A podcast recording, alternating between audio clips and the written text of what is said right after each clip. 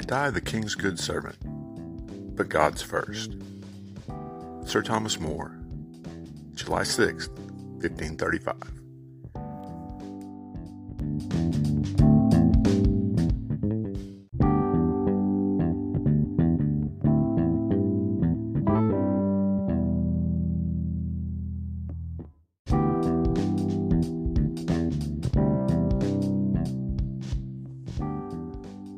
To the Revisionist History Podcast, where we set the historical record straight, no matter who it might offend. I'm Paul, and today we'll be looking back at the time of Henry VIII. Not specifically at Henry, but at a man who played a pivotal role during that same time.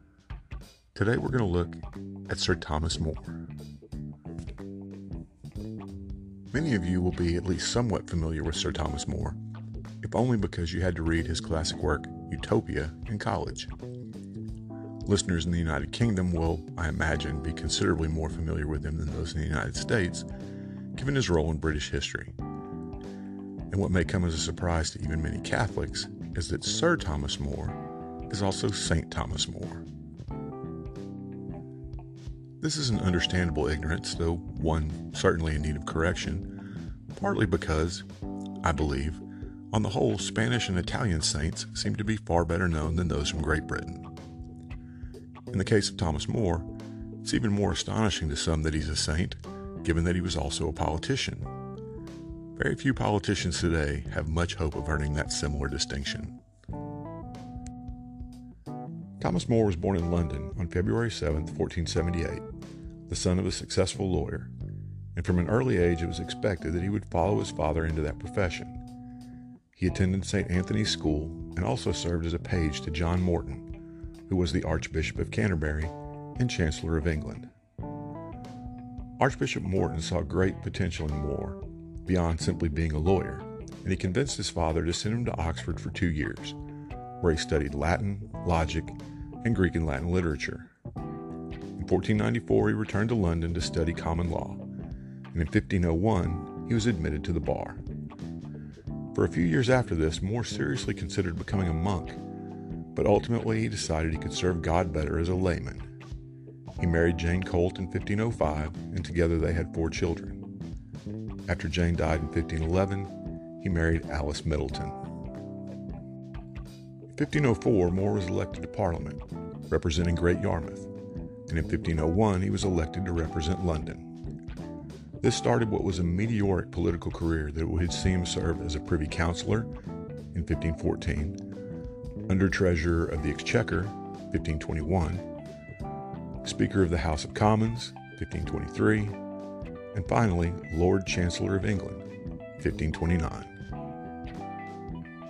From 1521 onward, More was a personal advisor to King Henry VIII.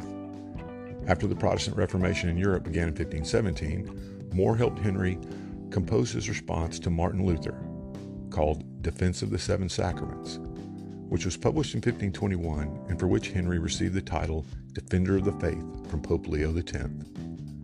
Soon, however, More and Henry would find themselves on opposite sides of a major theological debate. In 1527, after his wife Queen Catherine of Aragon had failed to give him a male heir, Henry attempted to use the Bible verse Leviticus 20:16 to prove that his marriage to Catherine was invalid so that he could marry Anne Boleyn. He made this case to More, as well as to the Pope, but More could not accept it. Henry went forward with the divorce, and rather than openly oppose the king, More claimed he was in poor health and resigned from office in 1532. For two years, More remained silent. He would neither support Henry's break with Rome and sign the Act of Succession and Oath of Supremacy, nor speak against him publicly. More believed this silence would protect both him and his family, because under English law at the time, his silence would be seen as his agreeing with both the Act of Succession and Oath of Supremacy.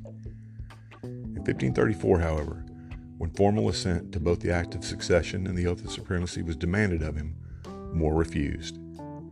This was a clear declaration that he refused to accept the king as the head of the church in England. On April 17, 1534, More was sent to the Tower of London and was ultimately found guilty of treason.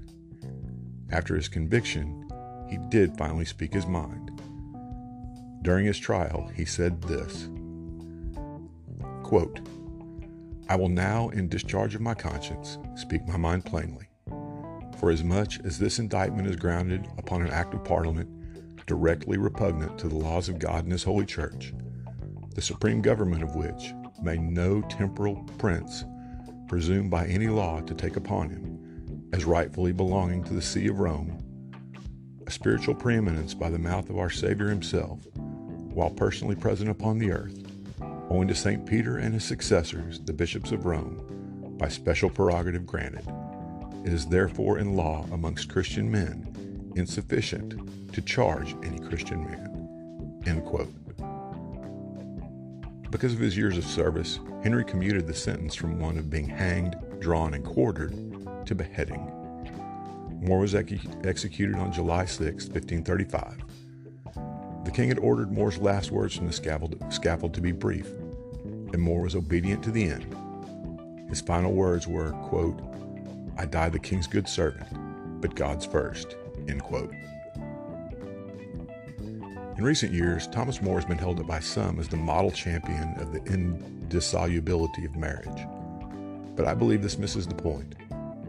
The issue of Henry VIII's divorce from Catherine of Aragon obviously sparked the crisis, but as More's statement at his trial shows, his concern went far beyond this. For More, the position of the Pope as head of the Catholic Church, and thus the survival of the Catholic Church, was at stake. As many surely did, Thomas More could have signed the Act of Succession and Oath of Supremacy, even while not really supporting them. His conscience wouldn't allow this, however. He was willing to die for his firm belief that no lay ruler has authority over the church. And it was for this belief and his ultimate martyrdom that the church canonized him in 1935. In 2000, Pope St. John Paul II named More the patron of political leaders. And in a testament to More's character, in 1980, he was added as a martyr of the Reformation in the Church of England's calendar of saints and heroes of the Christian Church. He's the patron saint of lawyers, politicians, civil servants, court clerks, and adopted children. I think More is an important lesson for many people today, given that we have so few politicians willing to take a conscientious stand on anything, let alone something so critical. I want to close by encouraging everyone to watch A Man for All Seasons, a film that I've spoken about before on this podcast. It's from 1966 and it depicts the last years of More's life. It's also one of the best historical films ever made. Have a great day, everybody. We'll see you next time.